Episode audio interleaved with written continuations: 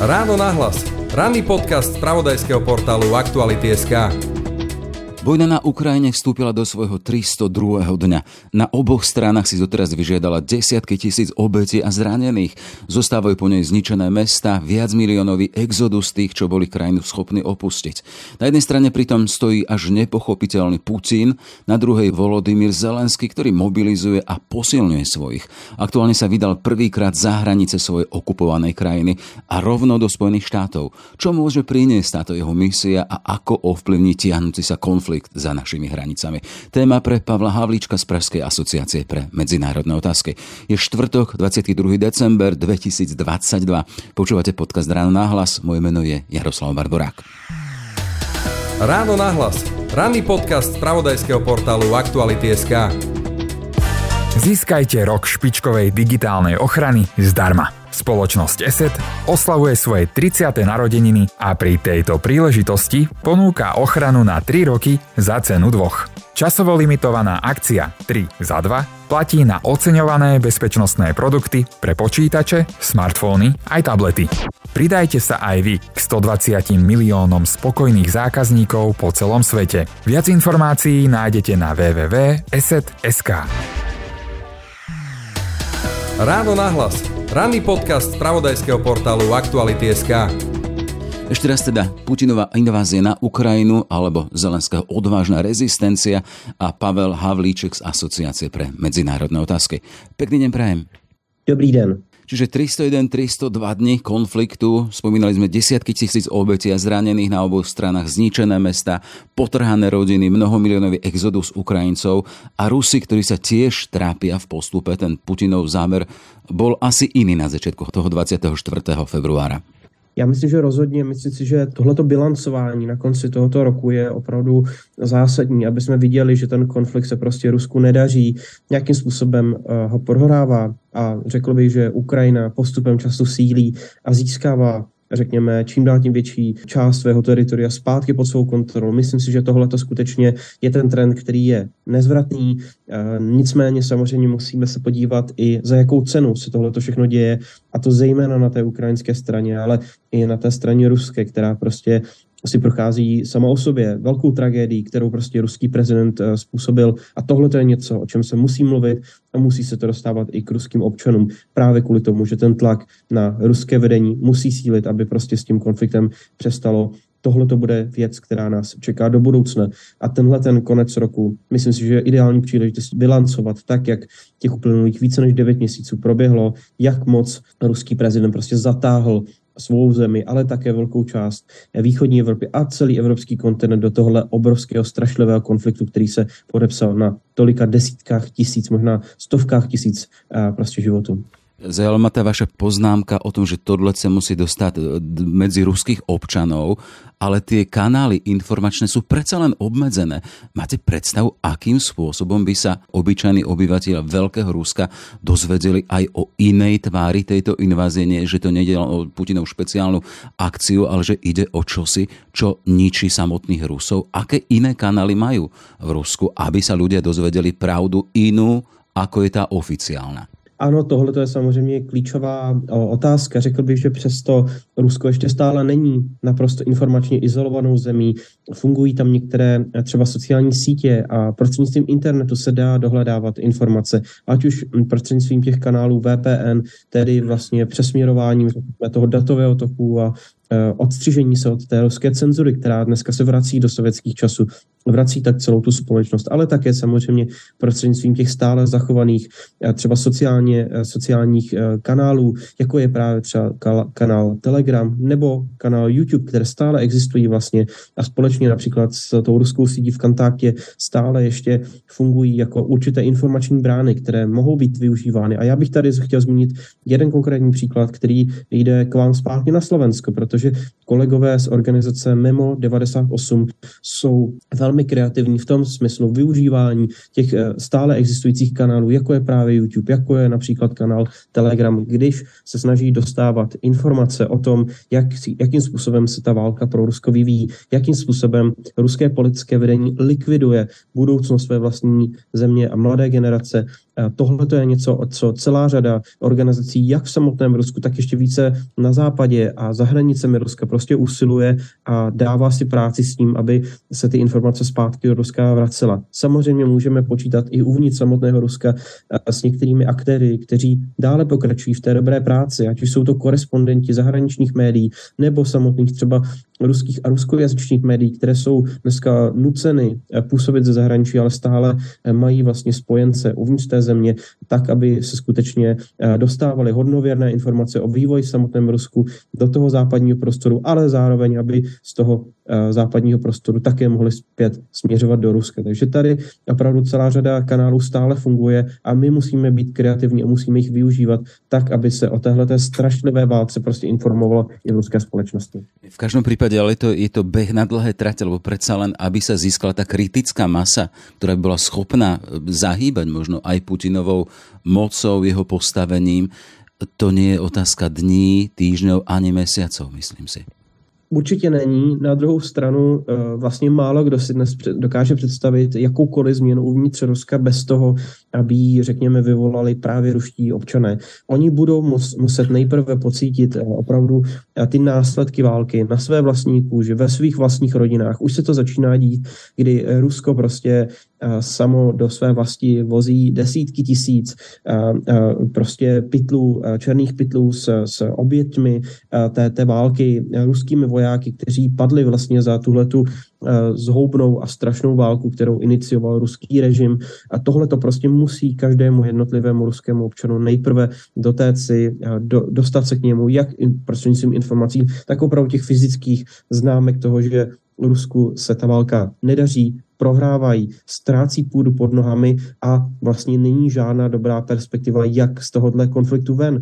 A tohle to je něco, co se stále více promítá do průzkumu veřejného mínění v Ruské federaci, když vlastně pro stále větší a větší část ruské společnosti se ten konflikt prostě stává nepopulární. A proto vlastně i ruský režim na, na, teď v poslední době, jsou to, je to otázka několika posledních týdnů, možná měsíců, a prostě zpomaluje to, řekněme, informování o tom, o tom konfliktu, a, o té válce, kterou vede proti Ukrajině, tak, aby skutečně si vlastní občany nenahníval. Právě kvůli tomu, že prostě ta situace se naprosto vymyká kontrole a on dneska nemá zájem o tom, vlastně o tom hodnověrně informovat své vlastní, své vlastní občany. Tohle to je realita, kterou, kterou vlastně má i dnes to Rusko a my musíme téhle situace využívat. Keď hovoríte o těch čiernych vreciach, černé pytle, tak podle těch různých zdrojů přece len je ťažké vždy hovoriť o počtoch, ale podle různých zdrojů a medzinárodných organizací do 90 tisíc obetí na ruské straně. Tohle to jsou obrovská čísla, která vlastně se nedají srovnat s ničím, eh, čím se Rusko prošlo v těch posledních, řekněme, několika desítkách, desítkách let. Eh, ani konflikt v Afghánistánu, který byl pro tu společnost sovětskou tehdy ještě tak vyčerpávající, tak zmáhající a přispěl vlastně k pádu sovětského impéria, tak vlastně se nedá z hlediska obětí s tímhletím masovým konfliktem ve velmi krátké eh, době. Představme si, že opravdu ten konflikt v Afghánistánu trval roky. A teď jsme po devíti měsících na číslech, která vlastně mm, Rusko jako, jako jedno, jedna z těch, řekněme, svazových republik prostě nezažilo ani v té době. A tohle to prostě začínáme se blížit počtu obětí, které prostě se dají srovnat jenom s velkými válkami, prostě velkými světovými konflikty a obrovskou, obrovskou řekněme, masu lidí, kteři, kteří do ní byli nahnáni. Tohle to je skutečně něco, co eh, prostě moderní Rusko nezná. Nezná, nezná ho současné Rusko a tyhle ty obrovské ztráty na obyvatelstvu ať už se bavíme o 90 nebo 50, 60 tisících, tak jsou prostě něco, kde eh, velká část společnosti a té ruské armády si prostě prošla těmi bojovými operacemi a velká část také za to tím či oním způsobem, ať už prostřednictvím přímé ztráty na životě nebo zraněním, nebo potom třeba a samozřejmě tím, že upadli, upadli do zajetí na ukrajinské straně. Prostě prošla a, a zná ty následky. A to, že vlastně ruský režim musel v těch uplynulých měsících, v těch letních měsících mobilizovat a doplňovat síly tímto prostředkem, kterému se tak dlouho vy, eh, snažil vyhnout, tak je něco, co skutečně eh, dělá, eh, dělá z téhleté války obrovský konflikt, který si vyžaduje ještě větší eh, samozřejmě zdroje, než ten režim vůbec na začátku předpokládal. A tu stále vysí vo vzduchu tá otázka, kedy sa ruskej spoločnosti otvoria oči aj za cenu, hovorili sme tých čiernych vriec. Ale poďme k tej aktuálnej správe a to je návšteva ukrajinského prezidenta Volodymyra Zelenského v Spojených štátoch. Ísť o jeho prvé opustenie krajiny od toho napadnutia z 24. februára. Už to o něčem svědčí? Já si myslím, že ano. Myslím si, že eh, to svědčí o tom, že eh, na straně ukrajinského politického vedení je eh, prostě nová, nová, nová síla, nová, nová ambice hledat eh, a posilovat spojenectví se svými západními spojenci. A víte, že Volodymyr Zelenský byl tím klíčovým pilířem, jedním z těch mobilizačních faktorů a psychologických faktorů, které prostě pomohly Ukrajině a ukrajinské společnosti překonat těch obrovsky tíživých devět měsíců, ale teď jsme prostě ve fázi, kdy Ukrajina potřebuje Eh, více pomoci, potřebuje překonat tu zimu, potřebuje nové typy zbraní, potřebuje sofistikovanější techniku, eh, které se eh, prostě v těch, těch uplynulých devíti měsících Ukrajině sice dostávalo, ale v menším množství a v menším, řekněme, rozsahu, než by bylo důležité, než by bylo podstatné. A teď na Prahu řekněme, těch zimních měsíců, které budou ještě několik eh, nějakou dobu trvat, tak prostě Ukrajina potřebuje více podpory, více uh, toho. Té, a tohle to je samozřejmě klíčová návštěva, která bude samozřejmě v tomto duchu vystupovat, bude mít jak komunikační, tak advokační potenciál právě v duchu tlaku na americkou administrativu, která disponuje obrovskými zdroji právě pro, řekněme, zásobování ukrajinské armády, pro, řekněme, i ukrajinské vítězství v budoucnu. A, a to, pardon, aby Ukrajina byla lépe připravena eh, reagovat na ty eh, každodenní, prakticky každodenní útoky proti infrastruktuře teplárenského, elektrárenského charakteru. Tohle to je skutečně něco, eh, kde Spojené státy mohou sehrát klíčovou roli a jenom díky téhle efektivnější podpoře a zásadnější podpoře toho může být dosaženo. Kým sa ešte k tej podpore, o ktorej sa bude rozprávať v Spojených štátoch počas návštevy, chcem sa ešte pristaviť pri samotnom Volodymyrovi Zelenskom a tom jeho mobilizačnom potenciáli, ktorý v sebe má. Tam je taký ten paradox. Malý vzrastom, ale veľký tým, ako vie zapáliť svoje okolie. Bolo by možné, alebo no, však to je jasné, že to je také uvažovanie, ale výsledok tejto vojny by bol taký, keby tam nemali práve tohto malého, ale veľkého Volodymyra Zelenského? Ano, z mého pohledu jste to pojmenoval velmi dobře. Je to prostě malý velký člověk, který prostě provedl tu zemi těmito nesmírně obtížnými posledními měsíci. On sám to teď vlastně v posledních hodinách komentoval slovy, že on není až tak statečný, ale je prostě zodpovědný. A ten, ten pocit té zodpovědnosti a prostě to, je taková, to jsou taková ta první vyjádření. Opravdu já nepotřebuji odvoz, ale potřebuji munici. A tohle to je opravdu ten pocit, který uh, propojil prostě tu řekněme, ukrajinskou společnost s tím, politic, s tím státem, s, tou, s tím politickým vedením toho státu, eh, tak, aby skutečně všichni táhli za jeden provaz a vypořádali se vlastně tou, tou obrovskou nezlomností a řekl bych odhodlaností eh, s tou ruskou agresí velkého státu s velkou armádou, s velkými zdroji a přesto uh, se byl vlastně schopen zlomit na tom nebývalém ukrajinském odporu, který nikdo neočekával, minimálně v Rusku. Já sám jsem byl přesvědčen, že pokud se Rusko pustí do tohoto obrovského konfliktu, tak prostě narazí a bude to pro ně znamenat katastrofu. Ale spousta lidí v Rusku tohle to neviděla, že prostě Ukrajinci jsou tak odhodlaným, tak jednotným a tak silným národem. A myslím si, že Volodymyr Zelenský je takovým symbolem tohohle toho zdoru a jeho cesta prostě na, na západ je eh, dobrým symbolem toho, jak Ukrajina je nezlobná. On tam odjel vlastně z eh, bezprostřední blízkosti vlastně té frontové linie, když navštívil včera vlastně město Bachmut, která je prakticky zlikvidované a obletěli vlastně svět obrázky toho bojiště kolem města Bachmutu, kdy skutečně to byly záběry, které připomínaly zákopy první světové války a vlastně to, jak stále primitivně vlastně se chováme ve 21. století a jak Rusko v některých ohledech se prostě od té doby nezměnilo. Takže skutečně tady vidíme, že tahle ta cesta Volodymyra Zelenského je prostě odrazem toho, že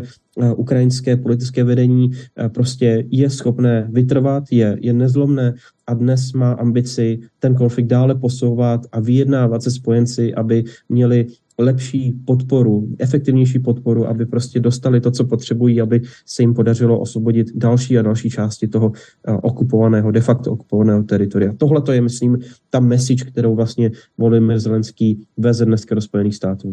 Západná tlač a konkrétne eh, korešpondent talianských Corriere della Sera hovorí o tejto ceste do Spojených štátov, že ide o prvú známu cestu. Znamená to, že môže byť aj to teda, že Volodymyr Zelenský už aj predtým vycestoval niekam? Viete vy niečo o tom? Máte informácie o tom, že by boli také nejaké cesty, o ktorých nevieme? Já tohle to asi nedokážu vyloučit. Na druhou stranu, to, co se ke mně dostalo, tak eh, byla informace, která vlastně naznačovala tu obrovskou míru eh, citlivosti těchto těch cest a jakéhokoliv přesouvání vlastně jak ukrajinské hlavy státu, tak například eh, šéfa nejvyšší rady, Vrchovné rady Ukrajiny, tedy vlastně ukrajinského parlamentu, ústavně čísla dva, který prostě je, by byl v případě jakéhokoliv ohrožení ukrajinského prezidenta druhým vlastně v pořadí a přejal by funkci vlastně de facto výkonu prezidenta. Cesty pro tyhle ty lidi byly nesmírně citlivé a byly by do zahraničí i velmi uh, střežené právě kvůli téhleté citlivosti uh, a možnosti vlastně, na kterou Rusko na začátku spoléhalo, tedy že uh, vlastně se jim podaří provést ten ozbrojený převrat, svrhnout Volodymyra Zelenského a ustanovit své vlastní vedení. Právě z těchto těch pozic byla tahle otázka tak moc citlivá a proto jsme viděli video, řekněme, message a, a o, nějakým způsobem i komunikaci s celou řadou západních politiků, s celou řadou západních parlamentů a, a vystupování ukrajinského prezidenta ne v té fyzické, ale v té online formě právě bezpečné eh, komunikace, ale také samozřejmě toho faktu, že on zůstává mezi svým lidem. Tohle to byly dvě věci, které to omezovaly. Na druhou stranu, a to je také nutné vidět, ukrajinský prezident hledal celou řadu cest, jak hledat podobná řešení. Cesta, cesty jeho manželky Oleny do západních zemí jsem byl já sám svědkem ve Varšavě její setkání s například první dámou Spojených států, Eh, Jill Bidenovou eh, bylo něco, co se uskutečnilo i na samotné Ukrajině. Eh, a, a, a docházelo k těm cestám velmi často. Takže řekl bych, že ano, mm, možná o těch cestách se, se nemluví, nebudu vylučovat, že se neuskutečnili. Dokážu si představit, že například na území sousedního Polska, na, na hranicích sousedního Polska mohlo k takovým jednáním prostě docházet. Ale my ty informace hodnověrné ne, nemáme a já minimálně jim, jimi nedisponuji. Pojďme k teda k té aktuální cestě do Spojených štátů. Čím je významná? Len se pozrieme na program, který bude mať Volodymyr Volodymyr Zelenský, stretnutie s Joe Bidenom, prezidentom Spojených štátov, potom vystúpenie pred kongresom a potom ďalší rad bilaterálnych rokovaní so správami o viac miliardovej podpore Ukrajiny a dodávkach obranného systému Patriot. Všetko jde o symbolické věci. V zásadě ano, ale tohle to je nějaký oficiální program, který za sebou bude mít celou řadu dalších jednání. My víme, že tenhle ten pořad dne prostě bude doplněn o řekl bych, eh, celou řadu bilaterálních schůzek, které budou velmi praktické, budou se točit kolem eh, právě poskytování eh, vojenské podpory ukrajinské armádě. To, že tam Volodymyr Zelenský vlastně do Spojených států odjel bezprostředně po té návštěvě vlastně těch mm, válků nejvíce sužovaných teritorií a vlastně místech, kde ukrajinská armáda hrdě vzdoruje stále eh, těm pokračujícím ruským útokům, je velmi symbolické. A myslím si, že tahle ta výpověď eh, bude něco, o čem bude ještě hodně řeč ve Spojených státech právě z hlediska potřeb Ukrajiny, ukrajinské armády, ale také toho, co by eh, skutečně eh, Spojené státy měly dodávat. A ta očekávání si myslím, že budou jasně artikulovány jak na nejvyšší úrovni eh, v rámci rozhovoru s americkým prezidentem, tak potom i v kongresu, který může být mm, vlastně v některých ohledech spojencem Ukrajiny. Právě v ohledem, s ohledem na to, že americká administrativa byla v minulých měsících v některých ohledech prostě zdrženlivá. Poskytovat určité typy zbraní, omezovat příklad, příklad to, kde mohou ty zbraně být nasazovány a tak dále. A to, že se dneska alespoň z části proměnilo složení amerického kongresu a posílila republikánská strana, tak může být pro některé znepokojující. Pro mě osobně je to vlastně signálem toho, že může narůstat tlak na, řekl bych, Eh, americkou administrativu Joe Bidena eh, právě s ohledem na poskytování dodatečných zbraní, nové techniky, silnější, silnější a efektivnější podpory. Tohle to může být také eh, jeden z těch výsledků vlastně té nedávné proměny složení amerického kongresu. Takže řekl bych, že tady opravdu Volodymyr Zelenský se jede setkávat se svými přáteli, se svými spojenci, ale také jede vést velmi eh, tvrdá vyjednávání. Právě proto, že američané jsou dnes eh, těmi, kteří disponují celou řadou těch mm, eh, vojenských systémů a vybavení,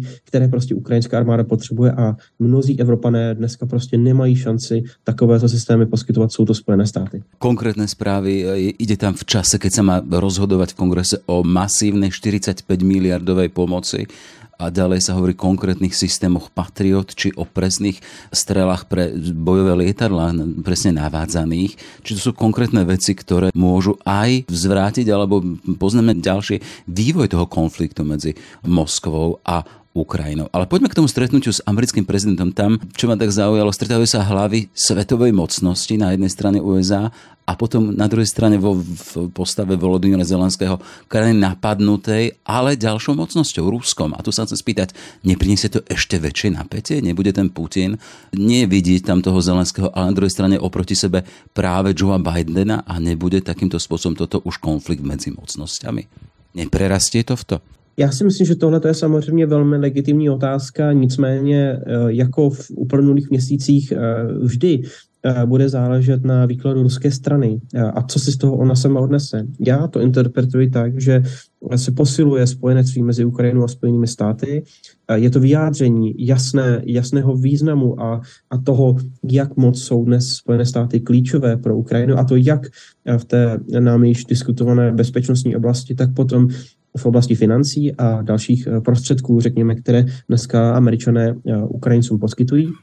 Na druhou stranu pro Rusko uh, velmi dlouhou dobu vlastně se jedná o konflikt, který je tou takzvanou proxy válkou, tedy válkou, kterou vede vlastně um, Západ proti, proti Rusku skrze Ukrajinu a, a tak vlastně v některých ohledech prostě na ní i nahlíží. Takže pokud my přistoupíme na tenhle ten ruský výklad, který tam už je nějakou dobu, tak skutečně ten konflikt eh, minimálně v myšlenkové rovině, ve filozofické rovině. Musíme si připustit, že prostě tenhle ten ruský výklad existuje a nějakou dobu již je uplatňován. Právě proto se snaží Rusko tlačit na západní země, aby, řekněme, zanechali své podpory Ukrajiny. Narážím teď samozřejmě eh, na eh, ničení ukrajinské infrastruktury, vyhánění lidí eh, do západní zemí, aby zvyšovala se vlastně ta, ta cena tohoto konfliktu a podpory, řekněme, Ukrajiny. Narážím také na to, jakým způsobem Rusko vlastně manipuluje s cenami energetických zdrojů, když se snaží vytvářet tlak na západní státy. Ono samo využívá prostředků, které jsou ohrožující západní společenství. Takže to, jestli dnes řekněme, dochází k tomuto setkání, nic reálně nemění na tom, že Rusko tak vnímá vlastně Ukrajinu jako mnoha ohledech prostě loutkový stát, tak, jak je to oficiálně i prezentováno v jeho médiích, že prostě Ukrajina nemá žádnou agendu, není skutečným hráčem, je vlastně takovým eh, prostředníkem, řekněme, vedení toho konfliktu právě pro Spojené státy a západní, západní země. Takže tady v tom ohledu se naprosto nic nemění a samozřejmě ten náš výklad západní je odlišný. Vidíme Ukrajinu ze slovenského, českého, ale dalších evropských pohledů prostě a také pohledu amerického, prostě jako samostatnou zemi, které, která má právo vybrat si svou vlastní budoucnost, tak jak to nakonec předpovídá i ukrajinská ústava, která má za, zakotveno, že se Ukrajinou stane členkou Evropského, Evropského společenství, Evropské unie, ale také Severoatlantické aliance. A tohle to je ten svobodný, uh, svobodná volba, ze kterou dneska válka, ta, ta válka je vlastně vedena. Uh, vidíme tu situaci odlišně a to můžeme samozřejmě Rusku prezentovat, ale ono samo nakonec rozhodne o tom, jaký ten výklad a to, jak ona bude samovidět prostě ten konflikt, prostě převáží. Vystúpenie pred kongresom, to je tiež jeden z bodov programu Zelenského v Washingtone a tu komentátori uvádzajú tú paralelu spred vyše 30 rokov, keď pred americkým kongresom vystúpil Václav Havel, teda prezident Československa a vôbec ako prvý z toho východného bloku, ktorý si prešiel revolúciu k demokracii. Vtedy bolo to jeho vystúpenie pred kongresom hodnotené aj ako prijatie do klubu demokratických krajín. To bolo po revolúcii, sametovej revolúcii 89. Čo môže toto, to vystúpenie Zelenského pred americkými kongresmanmi, pred oboma komorami, znamenať v prípade Zelenského? Já si myslím, že ten symbolismus je velmi na místě tady. Právě v eh, otázce přijetí Ukrajiny do států, které si jasně vybrali, že jsou prostě součástí toho západního civilizačního okruhu, sdílí naše hodnoty a jsou schopni opravdu nasadit tu cenu nejvyšší, a to lidského života. Takže skutečně Ukrajina je dneska velmi dobrou zastupitelkou toho západního civilizačního okruhu a nastavuje nám v některých ohledech i zrcadlo, když připomíná, podívejte, vy západní státy, západní společnosti jste alibisticky přistupovali na tu spolupráci s Ruskou federací a za cenu levného plynu se nechávali a přehlíželi eh, věci, které se děly uvnitř té země, které, kterými ubližovalo Rusko svým nejbližším sousedům. Myslím si, že v tomhle ohledu Ukrajina hraje roli eh, velmi morálního hráče, který vlastně může nějak, z určitého pohledu připomínat vlastně to postavení tehdejšího a, vlastně československého prezidenta Václava Havla, tedy člověka, který mm, apeloval na Američany, aby prostě pomohli, řekněme, střední Evropě, aby pomohli navrátit se do těch západních struktur. Na podobné cestě vlastně začíná být i sama Ukrajina, která vlastně dostala v červnu kandidátský status od evropských členských států a rovněž se rozhodla jít podobnou cestou. Samozřejmě ten klíčový rozdíl je ten kontext, který se obrovským způsobem proměnil za těch uplynulých 30 let a když ještě v té době Václav Havel apeloval na Spojené státy a na kongresmeny, aby nezapomínali na to, že jestli chceme, jestli chtějí američané pomáhat Československu jako novému státu, postkomunistickému státu, tak nesmí zapomínat ani na Rusko samotné, tak dnes uh, jsme v situaci, kdy uh, spousta věcí v Rusku samotném se nepovedla. A Volodymyr Zelenský nebude dnes apelovat na to, aby Spojené státy pomáhali Rusku, ale naopak, aby pomáhali Ukrajině právě kvůli tomu, že ty věci prostě velmi daleko sešly z cesty v Rusku samotném. A ta, ten původní apel Václava Havla, který eh, apeloval na Američany, aby nezapomínali na Ruskou federaci a pomohli jí přerodit se samotné eh, na demokratický stát, který nebude ohrožovat své sousedy, prostě selhal. To si musíme nastavit jako, jako jasný parametr toho, kam jsme se za 30 let posunuli a západnímu společenství se nepodařilo pomoci ruské společnosti přejít tou transformační cestou, jako prošla Slovenská republika, jako prošla eh, Česká republika dnes jako samostatné státy, velmi úspěšné státy uvnitř Evropské unie. V Rusku se tahle ta cesta nepovedla. A to, že je Vladimír Putin eh, více než 20 let u moci, je toho klíčovým výsledkem. Víme teda, že podpora Spojených štátov aj v tomto kontexte konfliktu a podpore USA je rozhodujúca, no tuto netreba zabúdať ani na európskych spojencov Ukrajiny, ktorí sú na druhej strane vystavení dôsledkom sankcií na rozdiel od Spojených štátov. Výrazný nárast cien energií, ktorý sa potom premieta do zdražovania všetkého. Ako sa tá perspektíva toho, že máme tu teraz Ukrajinu podporenú Spojenými štátmi a masívne tou veľkou viac miliardovou injekciou. E, čo to robí s tým vzťahom podpory, e, e, teda ten kontext Európa a Amerika a podpora Ukrajine? Potom ten tlak na Putina je ešte iný. Samozřejmě vyplývají v poslední době některé klíčové otázky právě ve spolupráci mezi mezi Spojenými státy a mezi Evropskou unii s odkazem na to, že Spojené státy jsou jako vždy daleko efektivnějším hráčem, řekněme, na tom poli pomoci angažmá v té zahraniční a bezpečnostní oblasti. Jsou to Spojené státy, které jsou vlastně tím klíčovým podporovatelem, řekněme, Ukrajiny právě v té vojenské pomoci z hlediska mobilizování vlastně té západní podpory. Víme, že ta, to setkání v Ramsteinu na základně, vojenské základně v Ramsteinu také iniciovali Spojené státy, kteří, které vlastně apelovali v, té, v tom čase na evropské spojence. Podívejme, musíme dělat více, musíme Ukrajině více pomáhat, aby se mohla sama prostě více schopit a být efektivnější v znovu získání kontroly nad svými vlastními hranicemi. Takže tohle to jsou některé velmi klíčové prvky, které prostě američané táhnou. Na druhé straně eh, jedna z těch výtek, která opakovaně zaznívá, je ta malá akceschopnost Evropské unii ne v té bezpečnostní oblasti, protože tam eh, Evropané do velké míry stále spoléhají na podporu ze Spojených států, ale také v té oblasti, kterou Evropané vždycky disponovali ve velmi hojné množství. A to jsou samozřejmě finance a podpora Ukrajiny například v makroekonomické stabilizaci.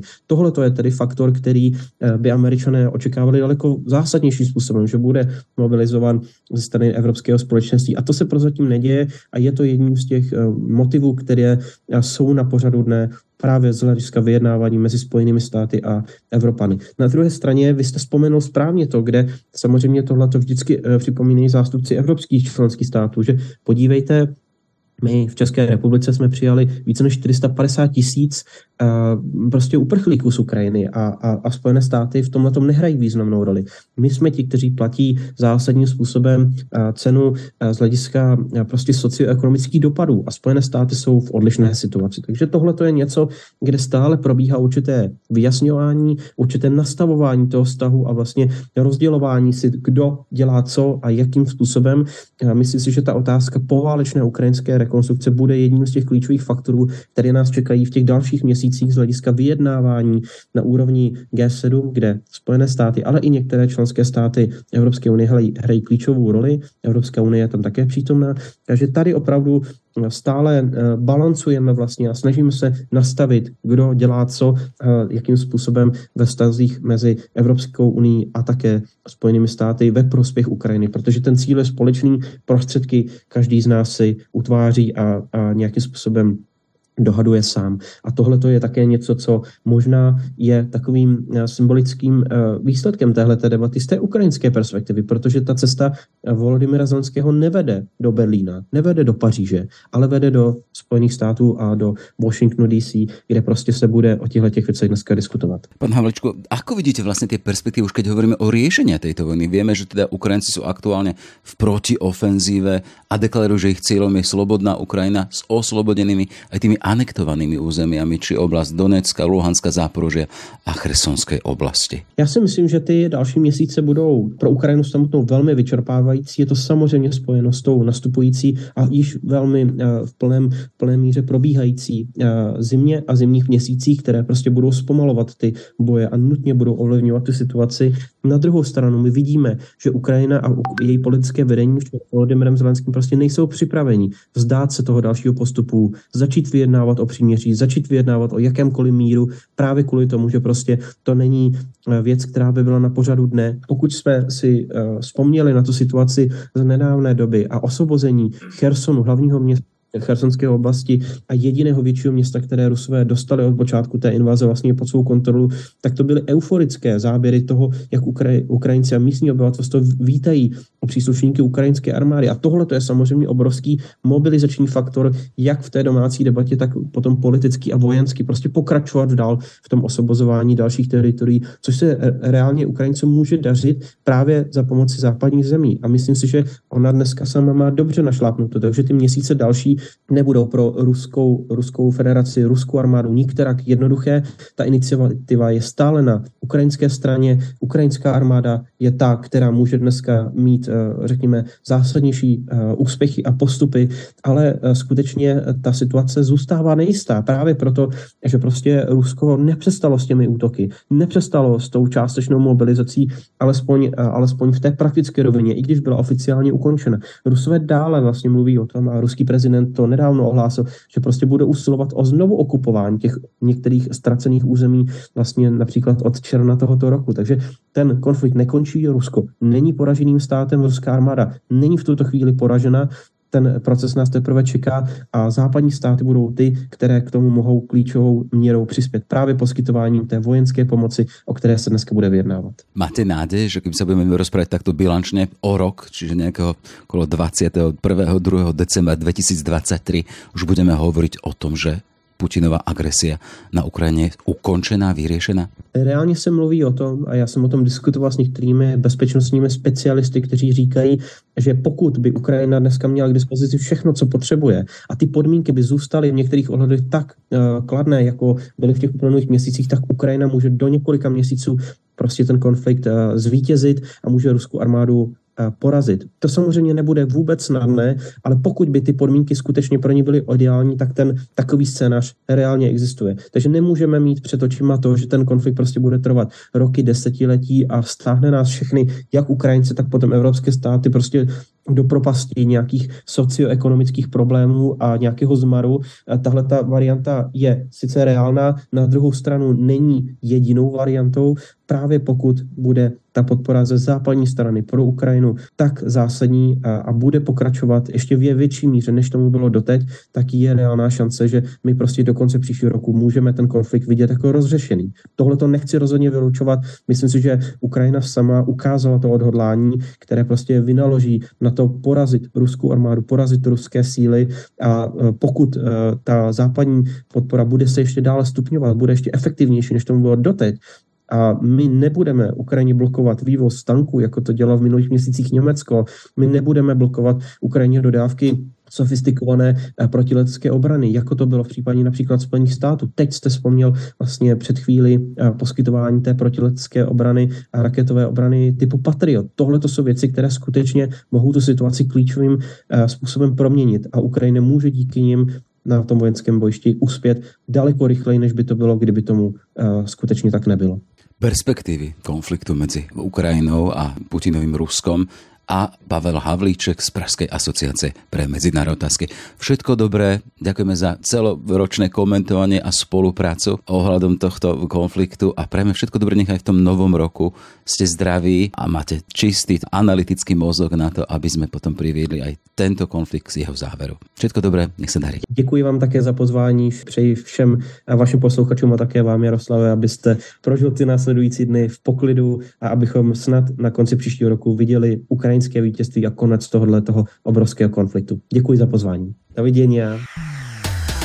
Všetky podcasty z pravodajského portálu Aktuality.sk nájdete na Spotify a v ďalších podcastových aplikáciách.